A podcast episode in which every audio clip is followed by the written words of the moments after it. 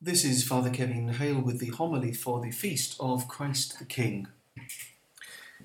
Democracy is generally held up to us as an effective form of government, and presidents and prime ministers are daily in our news headlines. But whether we agree with democracy as an effective system of government or not, we can debate. But we know that some of the alternatives to democracy even in our own era, have brought some chilling consequences. I think it's great that we have the chance to vote in a new government every few years, or perhaps even sooner in some cases, and democracy has its benefits. But today is about Christ the King, and we can't vote him in or out. Certainly, Christ the President or Christ the Prime Minister doesn't have quite the same ring to it. Christ is King, and he exists as Lord to dominate every aspect of life. And when we let him in, things change. Now, we might think we live in interesting and dangerous times. However, for the first century and a half of the Church's existence, every pope was a martyr. All of the apostles, except St. John, were martyrs. And for the first three centuries, the church lived under intense persecution, often underground, and we know that the 20th century was the era that had more martyrs for Christ than all of the other centuries combined.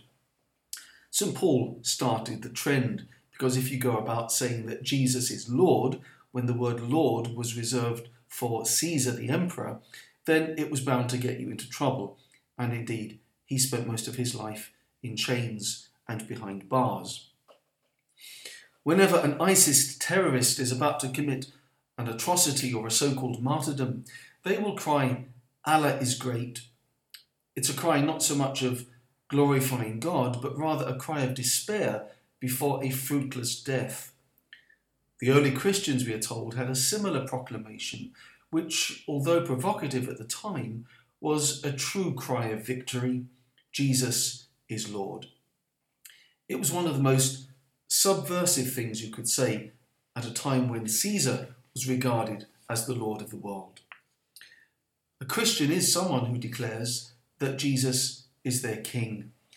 The Bible is a story of God becoming king, precisely through human agents. Adam is a kind of king, but he became a bad king, and that's where the trouble starts. Abraham Isaac, Jacob, Moses, Joshua, Samuel, David, Solomon, they're all kingly figures. Their job is to so order Israel that it becomes again a place where God is held up and highly praised. Bad kingship is always the problem in history. And so Israel longs for a definitive king whom we find in Jesus. In Jesus, God has come to reign as king. And what a strange king he is. His throne is a cross, his crown is a crown of thorns. Pontius Pilate becomes unwittingly and ironically the first great evangelist because he puts over the cross the sign Jesus Nazarenus Rex Judaeorum. Every first century Jew would have known that to be king of the Jews was to be, by extension, the king of the whole world, because he was the one through whom Yahweh would come to rule the world. So Pilate, in the three great languages of the world Hebrew, Latin, and Greek announces to the whole world, You have a new king. Announcing that truth is precisely what we mean by evangelization, proclaiming the good news of the victory of Christ. That's what the emperor did whenever he won a battle. He sent evangelists ahead of him to announce the good news. But the first Christians said, No, we are the ones who have the true evangelion, the true good news. And they pointed to the cross and said, That's the king. That's the one who has won the definitive battle. And the world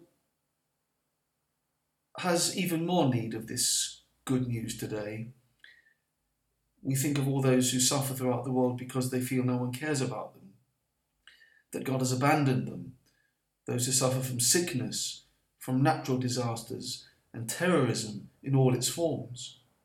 Only the closeness to God and the conviction that He loves and suffers with us, in us, is the answer. Through the mystery of sin and suffering, He brings consolation, comfort, and interior peace. Through an inner struggle, this is the kingship that we celebrate on this feast. And during these last days of the liturgical year and before Advent begins next weekend, we shall have our time to bring all this in prayer before our Lord and our King as he reigns over us in the exposition of the Blessed Sacrament. 40 hours of continuous prayer in which we speak and we listen to Jesus. So make time for this intimate prayer during these days ahead and ask Mary, who is the Queen of Heaven, because she's the Queen of the Son, to assist us and to pray with us. Let us pray.